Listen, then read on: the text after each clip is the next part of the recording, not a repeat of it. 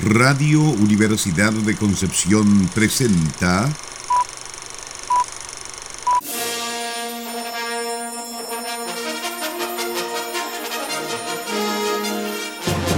De película.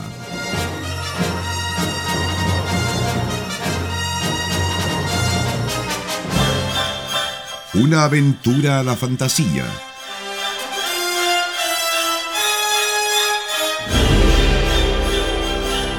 un paseo por las imágenes que guardan tu memoria.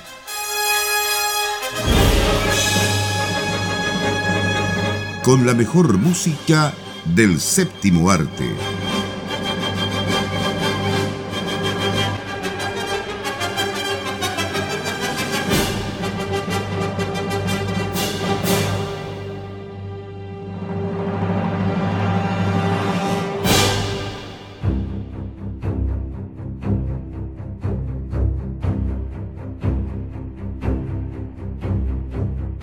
Buenas tardes, estimadas auditoras y auditores de Radio Universidad de Concepción.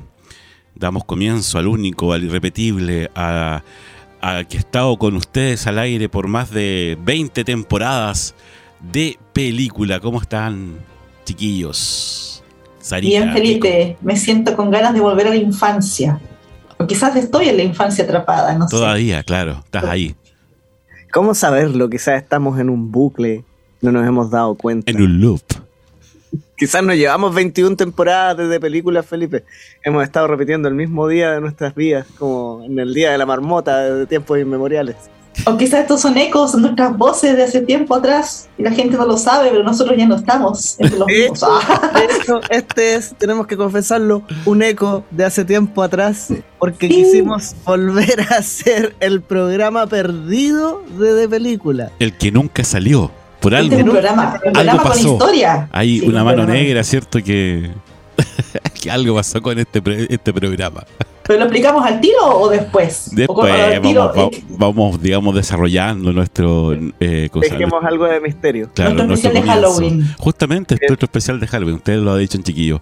Vamos a revisar, ¿cierto? Una película que, bueno, la, vimos hace un, hace un tiempo atrás y lamentablemente no salió el programa. Y dijimos, no, tenemos que eh, en esta ocasión... Eh, llevar nuevamente esta película, ¿cierto? Película española, ya corte un poco de suspenso, se podría decir, mm, no terror, Nicolás, ¿qué dices tú?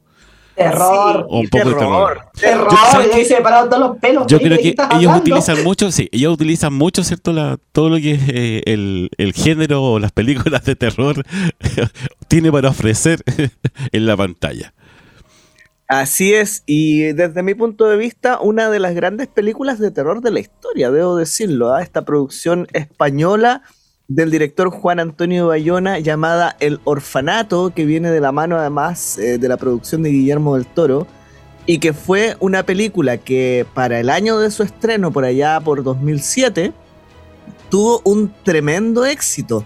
Es decir, es una gran película desde el punto de vista de lo que consiguió la producción con un presupuesto muy limitado de 4 millones de euros y que llegó a recaudar 65 millones de euros, lo que habla de un tremendo éxito. Eh, no sé cuántas veces multiplicó, no voy a sacar la cuenta el coste de la película, más de 15 veces, y son alrededor de 80 millones de dólares. Para una producción española, española-mexicana en realidad, eh, era algo absolutamente inesperado y se convirtió de hecho en su momento en la película más taquillera eh, hecha en España. No sé si al día de hoy conserva ese puesto, pero más llama la atención aún. Superó, por ejemplo, El laberinto del fauno, que también tiene sus tintes de terror, aunque va por otro lado. Eh, y, el hecho de que sea una película de terror la que consiga estas cifras ya de por sí llama la atención, pero más allá de eso, la vamos a reivindicar hoy día como la excelente película que es. Y antes de hacer la palabra, quiero decir algo. Me importa pero absolutamente nada el Halloween a mí, yo no me identifico en nada con la fiesta, pero si me dan la posibilidad de hablar de películas de terror, puedo hacerlo todo el año si quieren. Y esta en particular da para largo. Voy a desmentir eso a ¿ah? eh, Nicolás Masquerán. Tú tienes disfrazada a la Kinky en estos momentos, de calabaza. Por ahí anda, si la vi. Oye, eh, perdón, hablando un poco del orfanato y del año en que fue estrenada, tenemos que recordar también que ese año fue como un poco las películas, no sé si de suspenso, terror, porque, ¿cómo se llama? Estaba también em, Rec, ¿se acuerdan de esa película igual la española, cierto? Que, que nos, también nos hizo de alguna forma poner los pelos de punta. Eh, así que fue como el año un poco de las películas de, de ese género en España. Pero lo que a mí me gusta del orfanato es que igual es distinto. Yo diría que es como un terror fantasía. De hecho, lo comentábamos al principio, antes de empezar el programa, que creo que es la película perfecta para comentar en estas fechas de Halloween, porque tiene algo como el mensaje esperanzador, un poco de magia, un poco de fantasía, hasta la misma banda sonora de repente suena un poco como Danny Elfman o como película de, tono fantástico o más alegre a veces o, a veces súper terrorífica. Entonces como que las tiene todas. Me recuerda un poco incluso las músicas de las películas de Tim Burton, bueno, Danny Elfman.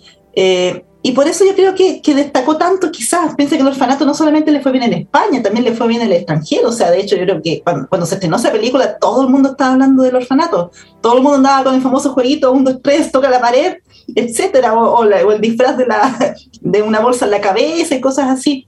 Juega con elementos tan, tan sencillos esta película y yo creo que transmite un montón. Y, de esas películas que yo la comparo un poco con los otros, o el sexto sentido, por ejemplo, que, que a medida que uno la va viendo, claro, está súper asustado porque uno no sabe qué es lo que está pasando. Pero una vez que uno ya conoce el final, el desenlace, uno conoce la historia completa, digamos, como que todo hace sentido y se transforma en una historia incluso bonita, que, que, creo que igual es un logro porque la gente debe saber a esta altura, a mí no me gustan las películas de terror, sobre todo las que son como típico como mucho gore, por ejemplo, o sea, cosas como por ese lado, pero cuando es como más psicológico y hay una historia potente detrás, yo creo que se nota, se nota y también se nota en el tema de la taquilla, porque la gente como que igual les gusta harto eso.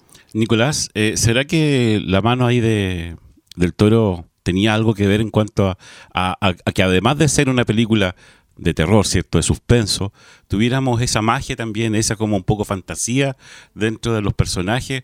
Porque hay, personajes entrañables y que son conocidos, digamos, mundial y en Latinoamérica también. Como por ejemplo, no sé, Edgar Vivar, que estuviera, que estuviera ahí el, el, ¿cómo se llama? ñoño o el... Eh, claro, el señor Barriga, sí. Uno lo reconoce inmediatamente. Eh, o por ejemplo, Geraldine Chaplin también, que ella, eh, digamos, tiene una impronta muy particular y característica, ¿cierto? Esta señora. Y, y que obviamente los niños también que participan acá juegan un papel bastante importante. ¿Qué dices tú? Mira, la mano de Guillermo del Toro aquí se nota por todos lados, y esto no quiere restarle méritos a, Bayona, eh, Juan Antonio Bayona, que es un gran director y que poco después debutó ya en las ligas hollywoodenses con Lo Imposible, película donde debutó Tom Holland, por ejemplo, que actualmente es un actor muy reconocido, en ese tiempo tenía alrededor de 14 años. Eh, entonces eso ya te habla del ojo que tiene él como director, por ejemplo. Em, y este era un trabajo que se venía realizando desde hacía muchos años. El guion le había llegado a sus manos eh, a fines de los años 90 y hubo todo un trabajo detrás, pero este perfil medio fantástico del que hablaba Sara claramente es la mano de Guillermo del Toro detrás, que tuvo mucho que ver con la realización de esta película. Eh, duplicó el presupuesto, consiguió más tiempo de rodaje, lo que permitió que la película tuviera la calidad que pudo tener.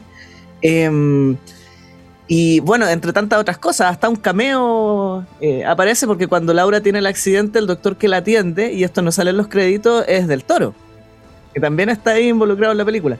Em, entonces, y el guion también, ¿no? El guion también tiene este componente que uno puede encontrar en otras producciones que él ha realizado o ha apoyado. Recién mencionado El laberinto del fauno, que también tiene este elemento que es muy característico de Del Toro, que es convertir en hermoso lo trágico, donde está este tópico de la, belleza de la muerte incluso involucrada, ¿cierto? Como lo podemos ver en otras películas, eh, y que a uno lo hace, eh, incluso lo pone como en tensión, ¿no? Eh, ¿Cómo voy a ver lo bello en esto que normalmente es trágico, que normalmente genera tristeza? Pero él te pone ahí, te pone justamente en ese límite y la gracia está en algo que tú bien decías recién propone una historia. Esto no se trata de luchar contra un monstruo.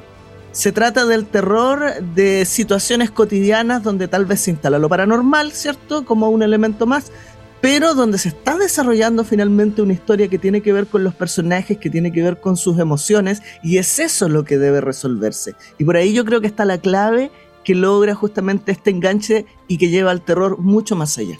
Esta hermosura a, partir de la muerte, como decías tú, Nicolás, me imagino que también va por, por la cultura mexicana. Sabemos que ellos de alguna forma eh, ven estas fiestas, ¿cierto?, de, de, los muertos y todo eso desde otro punto de vista, con otra, con, eh, con otra simbología, y que no es la misma a lo mejor que vemos nosotros. Yo no sé cómo lo ves tú, Sara. Yo creo que algo de eso hay. En general, los latinos tenemos una relación como menos pragmática que los anglosajones con la muerte, por decirlo de alguna manera, ¿no? Y, de relacionarnos con, con ese evento y con nuestro propio pasado. Entonces, no sé si será determinante, pero yo creo que algo hay ahí en el trasfondo. Sí, ahí no me atrevería quizás a darle todo el crédito del toro, porque Bayona tenía esa historia hace mucho tiempo, de hecho está basado en un cortometraje que habían hecho antes, entonces no podría decir que solamente la influencia latinoamericana la que va en esa historia. De hecho, si pienso en otras películas que a lo mejor también van por el mismo lado, yo creo que es algo quizás transversal de, tratar de, hacer, como decía Nicolás, de, lo trágico sacar algo bonito. O sea, a pesar de que la historia sigue siendo trágica, independiente de lo que ocurra al final, no solamente en esta película, sino otros ejemplos que hemos dado, tratar de encontrar un poco ese final feliz, si no en esta vida, en el más allá. Esa es como la, promesa que tienen estas películas. O sea, quizás lo pasaste súper mal en la vida y el espectador es testigo de todas las cosas terribles que pasaron, pero encontraste tu final feliz ya en el otro mundo, te pudiste reunir con, no sé, con tu familia o, o descubriste nuevos amigos, como en el caso del sexto sentido, etcétera. O sea, yo creo que va un poco como por ese lado, que es una promesa que, que digamos, muy de nuestra cultura occidental. Claro, en el fondo tiene que ver con eh, explorar en las fórmulas para darle un sentido a, todos los eventos trágicos de la vida proyectados más allá de la muerte. Yo creo que eso es algo que muchos buscamos, ¿no? Porque siempre está la pregunta, ¿qué hay más allá? Y estas películas de alguna manera intentan meterse ahí y darle un giro positivo, a pesar, como decía Sara, de todo lo trágico. Y El Orfanato es una de esas películas que lo logra, pero yo creo de, de manera magistral, absolutamente digamos, no es sufrir por sufrir. Al final igual encuentras tú algún momento de tranquilidad y de paz. Y yo creo que eso también se transmite muy bien a través de la música. Eh, es una banda sonora que quizás eh, es distinta, yo creo, a, lo que uno esperaría de una banda sonora de película de terror, propiamente tal. Por eso yo creo que está como el terror fantasía, porque tiene mucho de eso también. Y eh, no sé si les parece que la vamos a escuchar y después comentamos, comentamos al tiro. No, vamos a escuchar mejor la música y después comentamos todo lo que nos trae, ¿cierto? Esa, la banda sonora del orfanato. Estupendo. Voy a dar el paso a la música con algunos anuncios. Esto es de película, Radio Universidad de Concepción 95.1 FM, www.radiodec.cl, nuestra señal online, nuestra página web. Recuerde que ahí están los podcasts, pero también hemos estado subiendo los podcasts a nuestra propia cuenta de Spotify, así que nos puede escuchar luego también por Spotify recuperar programas de temporadas anteriores. Si no le acomoda la página web, tiene esa otra opción. Y estamos en redes sociales como Radio Universidad, Facebook, Twitter e Instagram, y nosotros de película en Facebook e Instagram. Ahora sí, vamos a la música. Estamos revisando El Orfanato de Juan Antonio Bayona con música compuesta por Fernando Velázquez.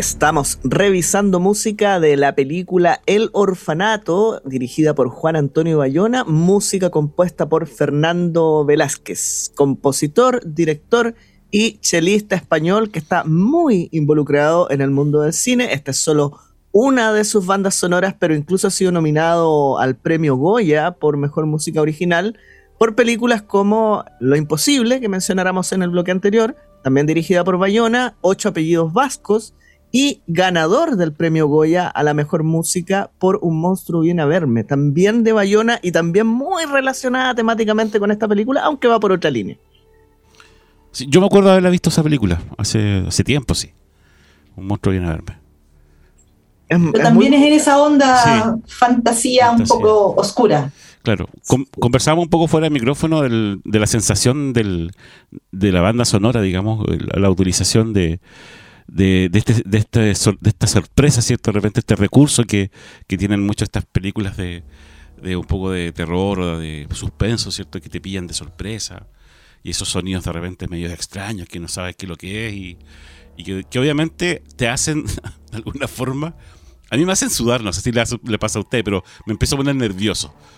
El terror primigenio. Claro, justamente. Como que empiezo a, ah, ah, viene, viene, algo viene, algo va a pasar, algo va a pasar. Y como que la música te lo dice. Un, dos, tres, toca la pared. Claro. claro. Pero tú sabes, Felipe, que mi reacción es diferente. Tú te ríes, tú te ríes, Nicolás. Yo estoy expectante a cómo el resto va a saltar para reírme. claro. Eh, pero, ¿sabes qué? Eh, Hay mucho mal en ti, Nicolás. Lo sé. El, el, tema de, el tema de la sorpresa fue muy importante en esta película. Juan Antonio Bayona, uh -huh. por primera vez, dirigió una producción de este calibre. Eh, no es menor, digamos, no estamos hablando de una gran producción hollywoodense, pero 4 millones de euros para un director novato es un gran presupuesto y una gran responsabilidad. Esta es su ópera prima en rigor. Y con un excelente resultado. Y él se sintió de alguna manera avasallado por algunas de las personas con las que tenía que trabajar. Por ejemplo, la misma Geraldine Chaplin. Pero se molestó en hacer un montón de jugarretas a los actores y actrices para lograr reacciones auténticas. De hecho, cuando Geraldine Chaplin pega un grito, es totalmente auténtico porque él se había escabullido en el set, se había escondido debajo de la cama donde ella se había sentado y mientras estaban grabando la escena le agarró los pies. y ella se asustó de verdad. Y cosas como esa, cosas como esa la hizo muchas veces durante el rodaje. Después le da un infarto y decir, se ¿Te imagináis? Se le muere la señora ahí si ella vigila. Hay que hacerlo con cuidado esa broma. Hemos sabido de varios directores que hacen eso, ¿eh? para obtener reacciones de sus actores, reacciones sí. naturales. Sí, no, eh, hacen muchas cosas, como dices tú, Nicolás Tricuñuela, ¿cierto? Para, para las reacciones más naturales de, lo, de los actores. Pues, de hecho, Spielberg igual hace muchas, muchas veces hace, hace eso, sobre todo con los niños, cuando él trabaja con, con niños, ¿cierto? Tiene ahí su forma de hacerlos que se asusten o se, o se sorprendan. Y me imagino claro. cómo, cómo, tiene que haber sido en el set con, con toda esta cuestión de. para, para poder eh, que los actores tengan ese miedo o ese terror. Aparecerse con la bolsita en la cabeza en la noche.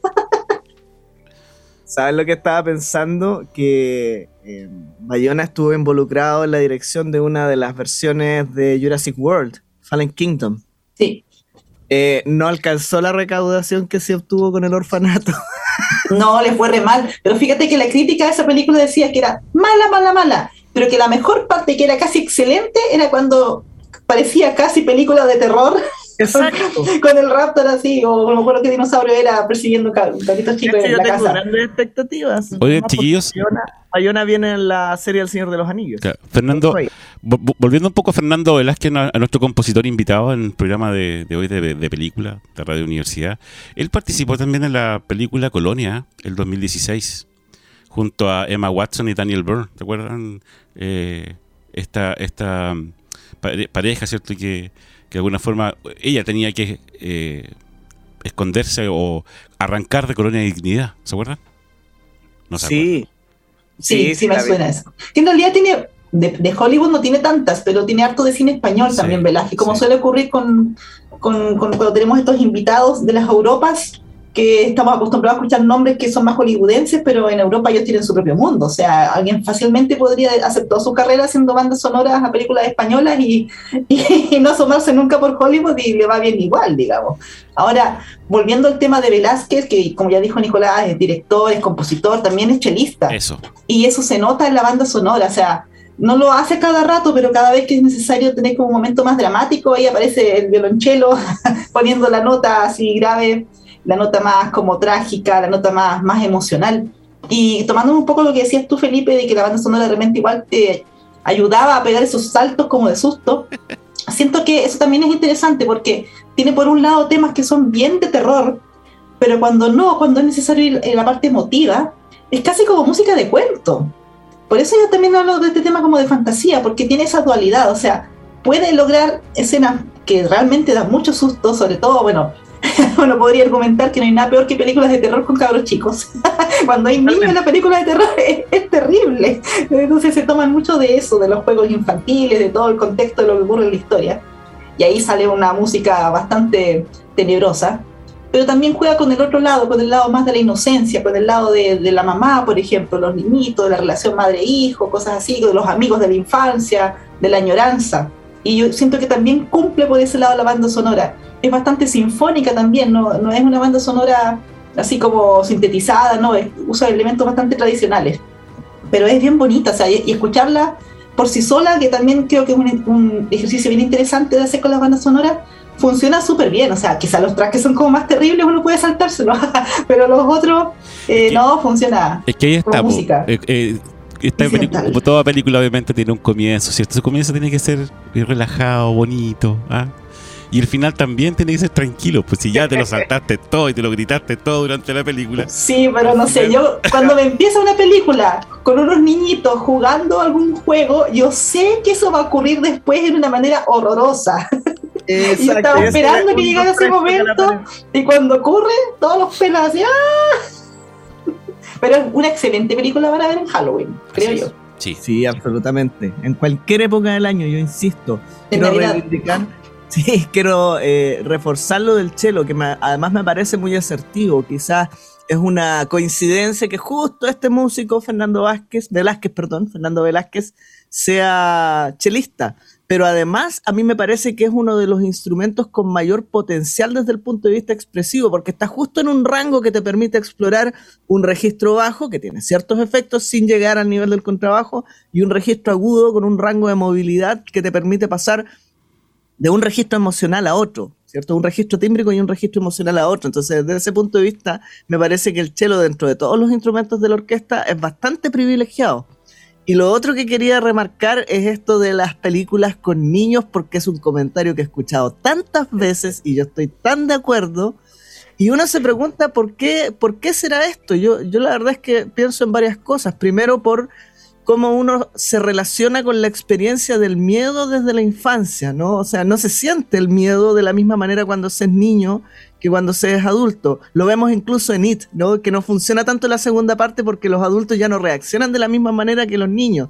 Porque frente a esta presencia de lo terrible tal vez en el cotidiano, los niños están indefensos, mientras que un adolescente, un adulto se puede defender y eso hace que la empatía sea diferente. Y cuando los niños son los malos, peor todavía y porque se siente esa, esa cosa de que está en riesgo la inocencia finalmente, ¿no? Y es como imposible no reaccionar ante eso. Te corrompe la inocencia, yo creo que eso es lo que pasa con las películas de terror con niños. Te corrompen esa inocencia que es como sagrada, yo creo que es una cosa como ancestral. Y ahí te, te retuerce todo.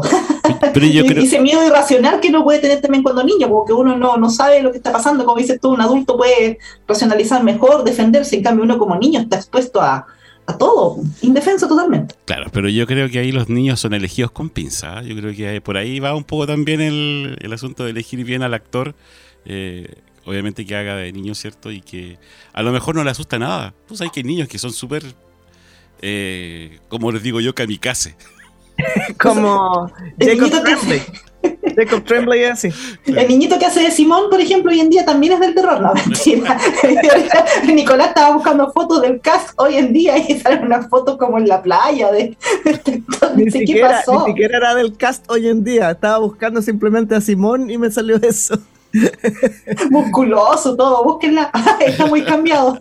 Pero ¿sabes qué? A propósito de lo que dice Felipe de escogerlos con pinzas, en efecto, fueron cientos de niños, no recuerdo el número, pero fueron cientos de niños que audicionaron para ser de Simón y fue escogido muy, muy, muy con pinzas. Yo creo que eso logra que, que funcione tan bien. Claro. Y lo chistoso es que él estuvo dentro de los primeros. Siempre pasa eso, que como que lo encuentran, dicen, no, pero sigamos buscando por si acaso. Y después de ver como mil niños, no, en realidad es él. pero bueno, hay que asegurarse. Ha pasado que hasta las mejores películas de la sala. Exactamente. Eh, chiquillos, ¿vamos a la música? A, a seguir disfrutando con la música de nuestro compositor eh, invitado esta tarde en de película, Fernando Velázquez. Así es, estamos revisando la música de El Orfanato, película de 2007 dirigida por Juan Antonio Bayona.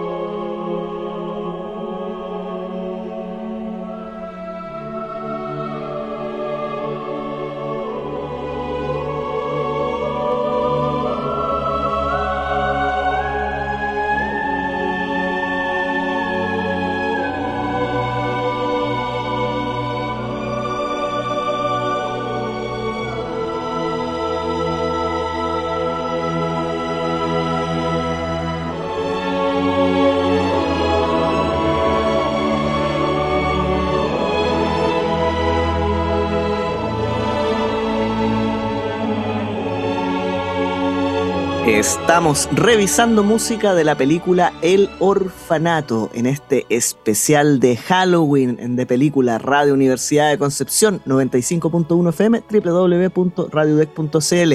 Película dirigida por Juan Antonio Bayona, música compuesta por Fernando Velázquez. Una película que nos encanta. Incluso a los que no les gusta el terror en este programa. Sí, debo reconocerlo. Y, no y lo otro que me encanta es que si bien tú dices, tú dices que no estás ni ahí con Halloween, a mí me gustan estas fiestas Halloween, Navidad, todas esas fiestas que originaron en Chimbarongo, como dice el meme. Eh, me gusta que sea, que como a ti tú estás buscando una excusa siempre para ver películas de terror, me gusta que tú enganches. que yo diga, hagamos algo de Halloween. Y Nicolás dice, ya, sí, veamos esto. Está recomendando como tres películas más de dudosa calidad, así que por eso nosotros pensando en ustedes, auditores y auditoras, estamos haciendo un filtro porque la idea es comentarle cine de calidad con buena banda sonora, ¿o no? No, no seas chapucera, Sara. Recuerda que habíamos dicho hace tiempo que íbamos a recuperar este programa porque no hemos contado la historia. Uy, de veras, no. Les cuento la historia. Eres una vez, eh, el 2019, teníamos preparado ya nuestro especial de Halloween, que de hecho era un especial rotativo doble. Era el orfanato y era la bruja, ¿cierto? Sí.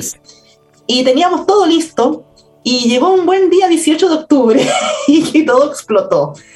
Por supuesto, nosotros estuvimos fuera del aire un par de semanas, una cosa así, y cuando volvimos claramente no íbamos a volver en onda Halloween porque no estaban los ánimos para hacer eso. Comenzamos un ciclo, con, de, un ciclo de cine con, con contenido más social, etc.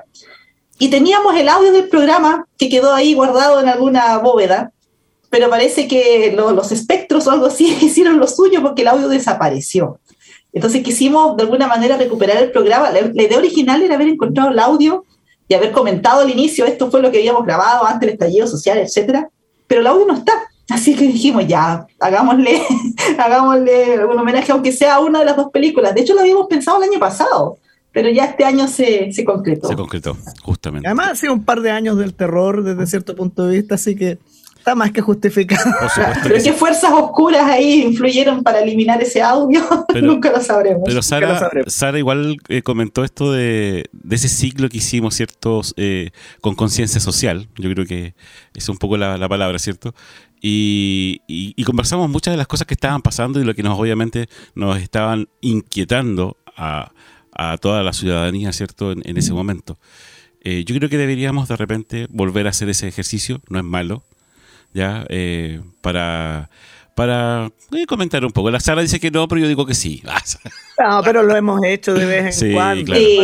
cuando. vimos la película, perdón, cuando vimos la película Contagion, también hablamos de todas las irresponsabilidades que se han dado en este contexto de pandemia.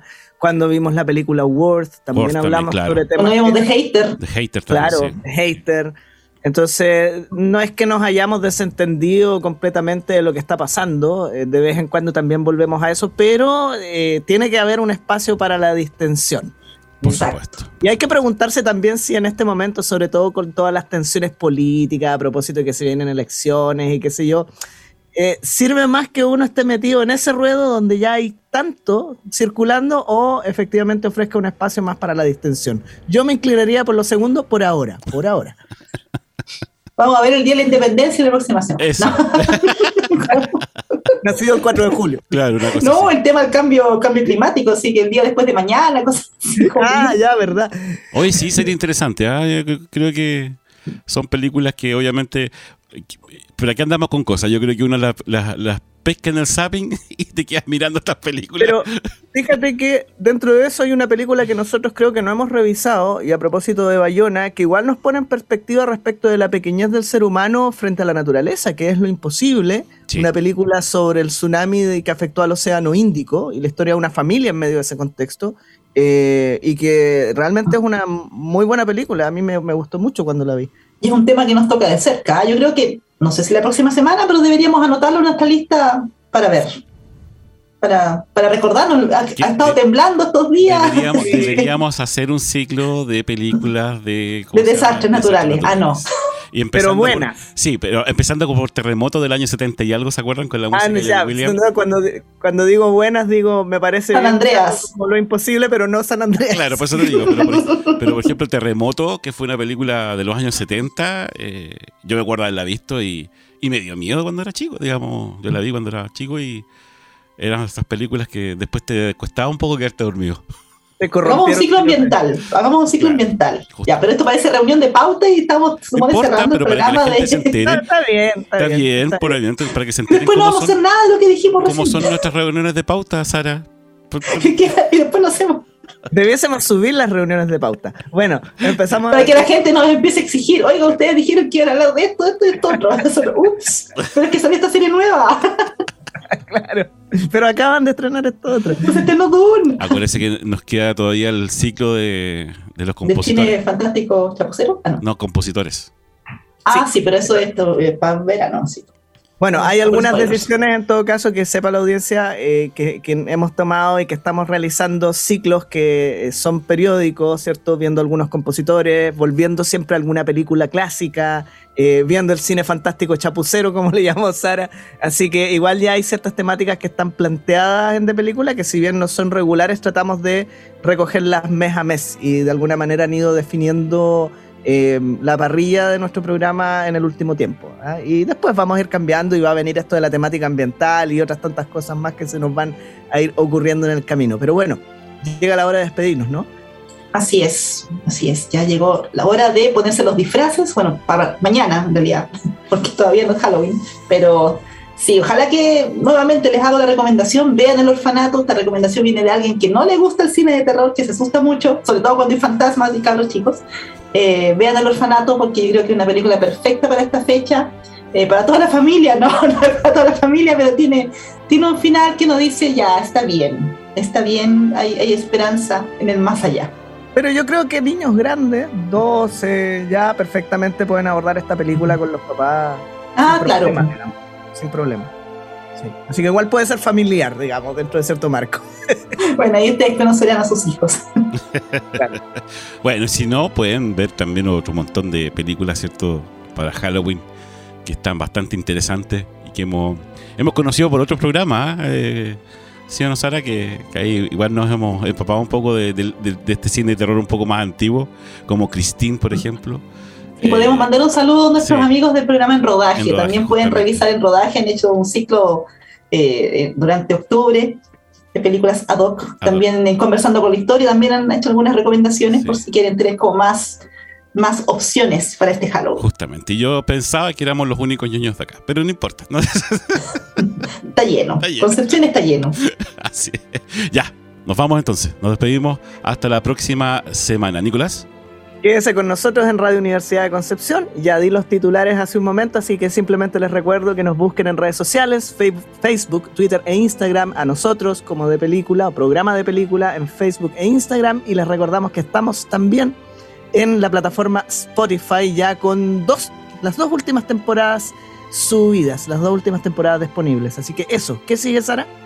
A continuación viene Sonido Penquista, entrevistando a alguna banda local. Felipe, ¿algún adelanto o sorpresa? Sorpresa. Ok, y después a las 21 horas viene Crónica Nacional, un programa de miedo. ¡Ah, qué terrible! Son de las más malas que he dicho este año. bueno, pero lo dejo ahí, ya que Felipe lo planteó en esos términos, sorpresa. Sorpresa también, ¿viste? La verdad es que no tienen nada. Ya. Te voy a acusar a Fidela. Nos vemos la próxima vemos. semana. Chao, chao a todos. Chao.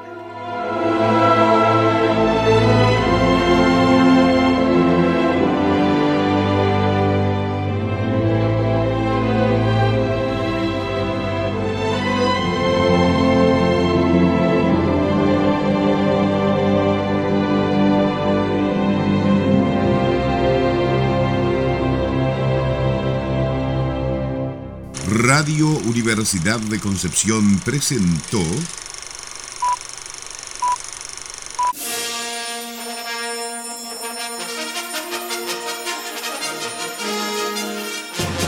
de película.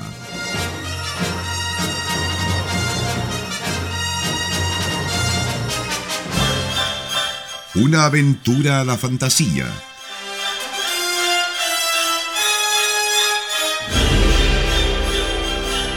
un paseo por las imágenes que guardan tu memoria.